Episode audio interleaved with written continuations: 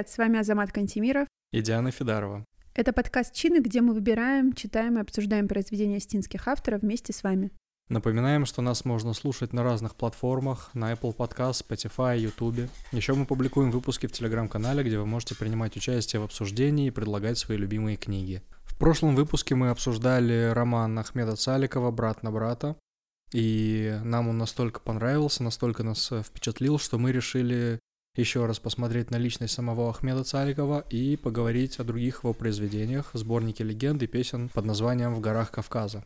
Это небольшие легенды и песни, то есть там, наверное, каждая из этих историй чуть больше, чем на две странички в книге, которую мы скинем в телеграм-канал еще раз. Но это истории из разных народов Северного Кавказа. Ахмед Цаликов нам кажется, мы не знаем доподлинно, он э, ездил по республикам Северного Кавказа и разговаривал с людьми, которые... с людьми-носителями этих всех легенд, знающими. И именно в этом сборнике очень много историй из истории дагестанцев, чеченцев, убыхов, осетин, кабардинцев ингушей. То есть если роман «Брат на брата» он больше акцентировал свое внимание именно на распрях между осетинами, хотя там тоже упоминались э, другие национальности тоже. Но тут ты, когда вначале читаешь каждый рассказ, ты знаешь, какому народу он принадлежит. Да, он напоминает национальности, о которых идет речь. Это немного напоминает мне творчество Гади Иващака, который тоже пересказывал легенды какие-то астинские. И в этом смысле Цаликов проделал, наверное, более обширную работу и собрал рассказы разных народов.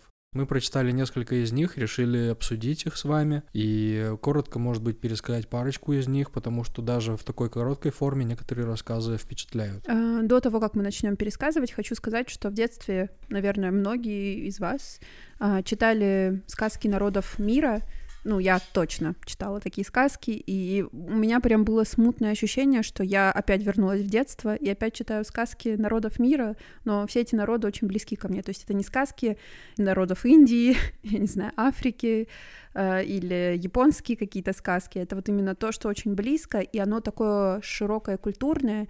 Э, мы сейчас быстренько, да, это все расскажем, но там были русалки, там были какие-то магические звери, э, музыкальные инструменты, и это вот все очень переплетается с тем, как это на самом деле было, какими-то датами, какими-то обрядами. Короче, это очень классно.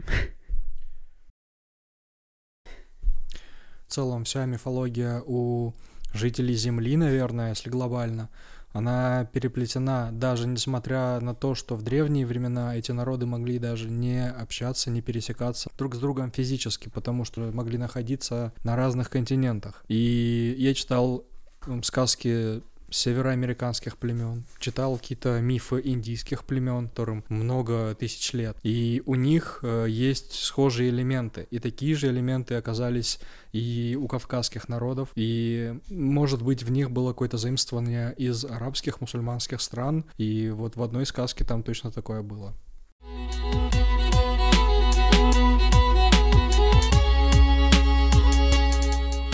Начнем, наверное, с первой легенды этого сборника. Она называется «Песнь Ашука».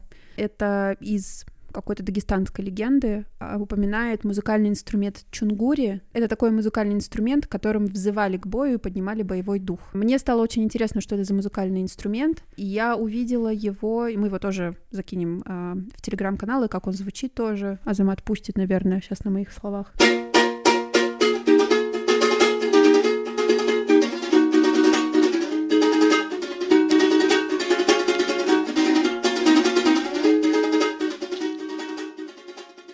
Вообще этот музыкальный инструмент я видела, что он э, больше азербайджанский, грузинский, но от того, что все народы так близко друг к другу жили, говорит о том, что он также мог оказаться и у дагестанцев. Сама легенда, она не очень богата на события, но есть там какая-то очень мелодичная история, и то, как вообще Ахмед Саликов как пишет, мне очень нравится. Для того времени богатый русский язык, а он писал именно на русском, богатый русский язык, богатый метафорами, какими-то литературными приемами, то есть интересно читать. Даже если там каких-то действий сверхъестественных боевых или еще чего-то, там ничего такого нет. Но это очень интересно, мелодично читать. Я как будто бы читала, я не знаю, какой-нибудь белый стих. Вот, например, в Википедии цитируют летопись некую, в которой вот как описывают этот инструмент. Впереди победно шествующей армии играли чукуры и пели тюрки в Арсаге для поднятия боевого духа воинов. Вот так использовался этот музыкальный инструмент. И вообще сама легенда рассказывает о том, как э, персидские воины пытались захватить земли, которые принадлежали дагестанцам в то время, и вообще как это все друг с другом переплетается. То есть это очень интересно. Другой не менее любопытный рассказ с точки зрения мифологии называется «Лекуме Хакима». Да, там упоминаются три лекумы. Мы тоже подсмотрели, что это в Википедии.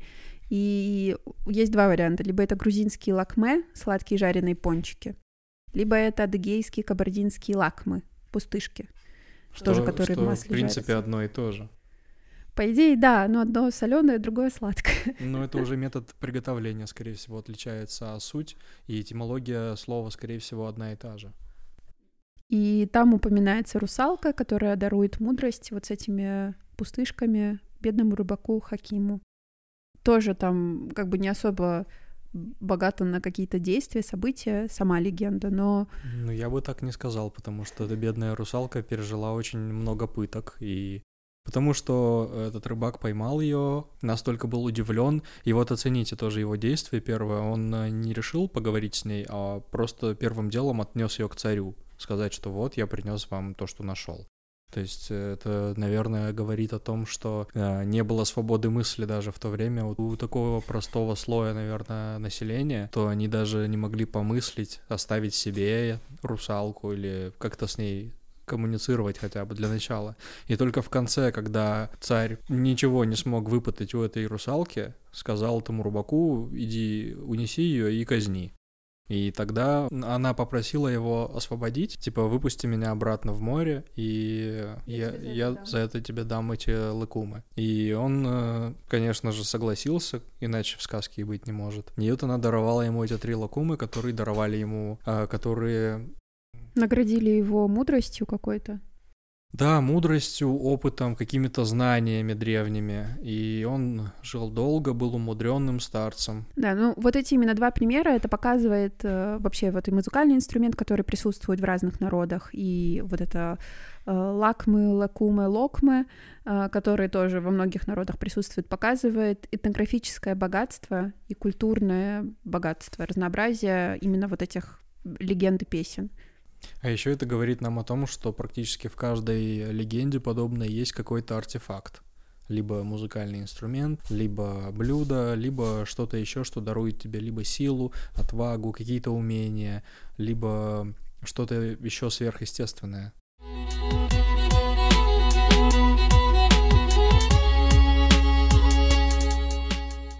Расскажи мне о легенде, которая больше всего тебя впечатлила в этом цикле. Мне очень понравился рассказ под названием «Любовь Абрека», и мне кажется, что это не легенда, а скорее какая-то быль, очень похожа на правду, потому что он э, о том, что семья э, приютила гостя, они не спрашивали, кто он, что он, не знали его имени, и была причем сильная непогода, и потом на следующий день, э, это были брат с сестрой, они накрыли ему фонг небольшой стол, и когда он уходил, он сказал, что Абрек Суслан э, никогда этого не забудет. И они поняли, что это легендарный какой-то обрек местный, который наделал всяких дел. Перед его уходом они обменялись взглядами с сестрой хозяина дома. И, судя по всему, влюбились друг в друга, потому что прямо об этом не говорится, но между ними проскочила искра. В следующей главе мы узнаем, что Баско отправился на поиски своей похищенной сестры Замирет. Он искал ее неделю, не смог найти, обессиленный остановился в пещере. Э, важный момент, что вот он не мог вернуться домой, потому что это было позором, и скорее он э, был готов умереть от голода, чем э, вернуться обесчещенным. В пещере его нашел Сосланбек, они сперва друг друга не узнали, но потом он, Бацко рассказал Сосланбеку, что его сестру Замирет похитили, и Сусланбек впал в ярость, потому что он все это время был влюблен в нее и даже думал изменить образ жизни, уехать с ней в Стамбул, как тогда делали многие горцы, и жить счастливой семейной жизнью. Но планам не было суждено сбыться, И он сказал, что клянусь, что я помогу тебе найти их, мы найдем их. И в следующей сцене они их нашли, битва, и там ярко описано, как он э, жестоко расправляется с обидчиками. И девушка Замирет, естественно, тоже не выживает, потому что, во-первых, это закон жанра, во-вторых, она э, лишилась чести и не могла с этим жить. И вот так на руках брата она умирает. Э, заканчивается рассказ тем, что Сосламбек э, наделал очень страшных дел, его сердце не знало жалости, он вообще никого не щадил, в том числе детей. Ну, то есть обезумел человек от горя и, ну, потом пропал. И вот меня впечатлило это потому, что, во-первых, это и о чести, это о силе любви, это в том числе очередная трагедия.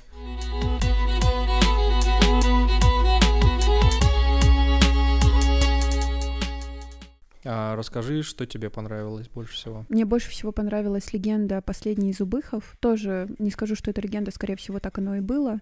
А, убыхи — это а, смешанное по своему составу одно из черкесских племен. И их очень тоже притесняла русская империя, которая пришла в то время на Кавказ. И чтобы избежать а, притеснений, они, как и многие в то время кавказские народы, пытались уехать, уплыть в Стамбул.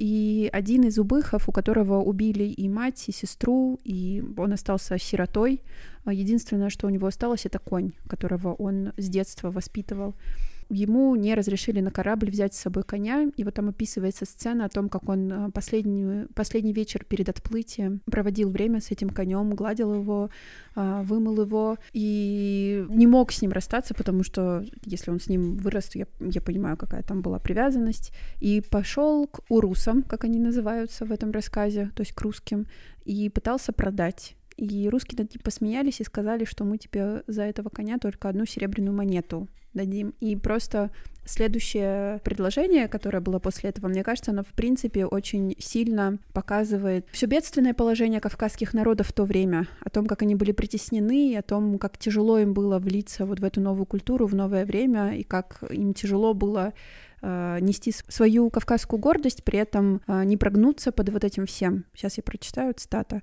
А, Хатаджуку казалось, что люди смеются над всем, что было дорогого, заветного в его жизни. Смеются, а он, гордый джигит, должен покорно переносить обиду.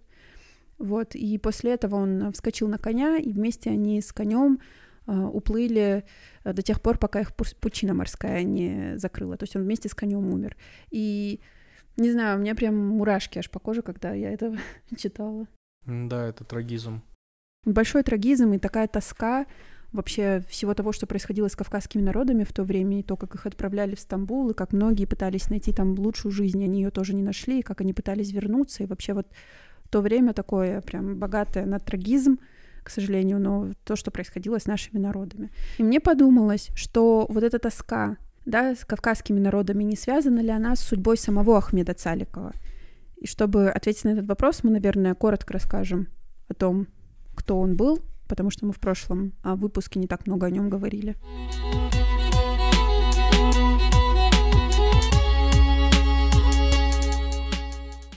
Э, из важного мне хочется сказать, что мы с Ахмедом Саликовым имеем одну альма-матер, МГУ.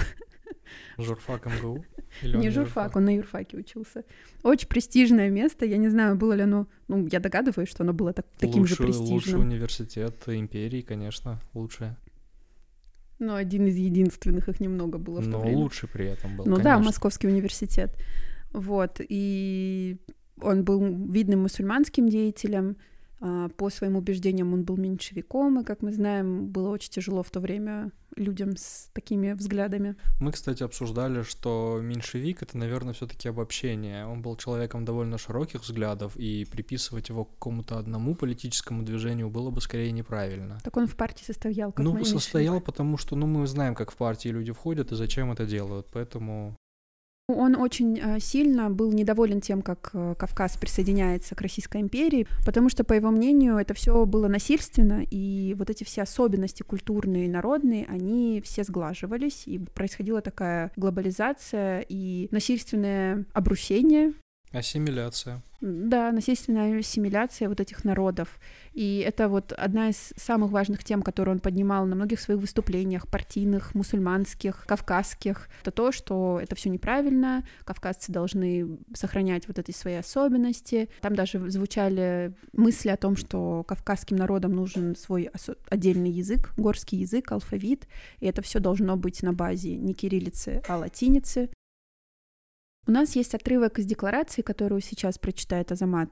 С этой декларацией Ахмед Саликов выступал перед партийными деятелями. Вот что за требования там перечислялись немедленно провозгласить права человека и немедленно притворить их в жизнь в Российской Республике, провести глубокие социально-экономические преобразования с учетом национально-экономических, бытовых, этнографических и религиозных особенностей, с особой силой сказывающихся в местностях с преобладающим мусульманским населением. И там уже дальше идет про частную собственность и прочее, прочее, все, что было тогда актуально. И с такими взглядами, естественно, он не мог долго находиться в этой стране, а, поэтому в 1920 году ему пришлось эмигрировать в Чехословакию.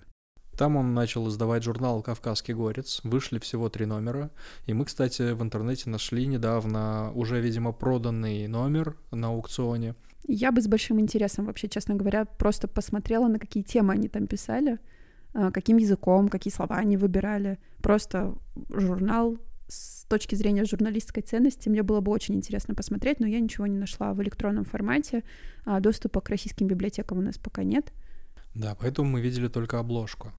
Ну, в этой редакции работала молодежь Северного Кавказа. Они создали Союз горцев Кавказа, выработали свой устав, его автором был Цаликов. И также устав горцев Кавказа в Чехословацкой республике. Его написал Тамби или Коти. Он публиковался в русских журналах под псевдонимами. А, вообще стоит отметить, наверное, что а, в то время очень много интеллигенции кавказской, им приходилось эмигрировать в Чехословакию и в Польшу. И в Германию. И в Германию. И во Францию. И во Францию. Но я думаю, Чехословакия и Польша, как и сейчас, честно говоря, были первым этапом вот этой иммигра... иммиграции, потому что легче было бы иммигрировать. И они пытались объединиться и какие-то а, просветительские свои идеи тоже все равно пускать, чтобы люди, которые остались а, в Российской империи, они получили вот эту идею. Вообще есть довольно много статей, свидетельств о самых видных деятелях остинской интеллигенции, которые эмигрировали в Европу, то, чем они занимались, как они помогали соотечественникам. А еще сделаю небольшой анонс, рано или поздно мы все-таки к этому придем, мы будем обсуждать роман Гайто Газданова? И Гайто Газданова, да, и... Черчесова? И, и Черчесова. Это немножко разные будут темы. Один человек жил в Европе, другой написал про жизнь человека, который побывал в Америке и по каким причинам он там побывал. В третьем выпуске мы говорили об этом феномене, когда осетинам приходилось ездить в США, чтобы заработать на Колым, потом они возвращались обратно, и мы хотели бы поговорить об этом тоже подробнее, поэтому следите за нами, продолжайте слушать. И еще просто учитывая то, что мы сейчас говорим про Ахмеда Цаликова, вернемся к нему. Вообще, мне кажется, то, что он жил в эмиграции и не мог спокойно вернуться обратно на родину, и он, а, отметим, да, тоже, что он брат на брата тоже писал в эмиграции, и у него вот эти все его произведения, они прям пропитаны тоской и скорбью по родине. И ты чувствуешь, как человек, который тоже не живет в Осетии, ты чувствуешь э, уровень его трагизма, то, как он скучал, как ему хотелось обратно, как он пытался при этом э, какими-то философскими своими размышлениями, возможно, помочь людям, которые остались там. То есть вот эти все истории о том, кто такой осетин. У меня были те же мысли, когда я читал «Брата на брата», и я прям испытывал, может быть, малую часть той боли, которую пришлось ему перенести в течение жизни. И при этом это все равно довольно тяжело. Понятно, что человек горел душой за Осетию, любил ее до самой смерти, и он ценил то, что потерял. Я уверен, что даже когда он жил там, он ценил, поэтому и боролся так активно за права не только осетин, но и всех горцев. Ну, наверное, этот человек, с которого можно и нужно брать пример – с его суждений, с его образа мышления, с его уровня образования и вообще широты кругозора. И еще, чтобы показать, насколько ему было тяжело, хочу прочитать отрывок из его письма, который он адресовывал а, другому своему соратнику, можно сказать, Гайдару Бамату. Тоже он его писал в Праге в 27 году. Ты моложе меня, ты согрет семейным счастьем и близостью горских тебе лиц. Ты материально не подавлен так, как я. Ты не болеешь почти неизлечимой болезнью, требующей ухода, и, конечно, у тебя должно быть другое жизнеощущение. Осталось несколько капель чернил, вот все, что осталось от моей жизни. И мне прям, у меня, се... ну, я каждый раз говорю, что у меня сердце болит. Ну, что чувствуешь, что и говоришь. Да, но мне очень за него не знаю, не то, что обидно, просто я понимаю, что человек в той ситуации, вообще у него не было никакого другого выхода, и то, как он пытался все равно помочь, просто, не знаю, мне кажется, он самый недооцененный астинский писатель у нас. Ну, быть может, это изменится. На этом мы закончим выпуск. Участвуйте в обсуждении в нашем телеграм-канале и предлагайте книги для обсуждения в других выпусках. Мы, кстати, учитываем все ваши рекомендации. Спасибо вам большое. Мы обязательно прочитаем эти книги, возможно, будем их обсуждать. Это были Диана Федорова. Я Замат Кантемиров. Читайте.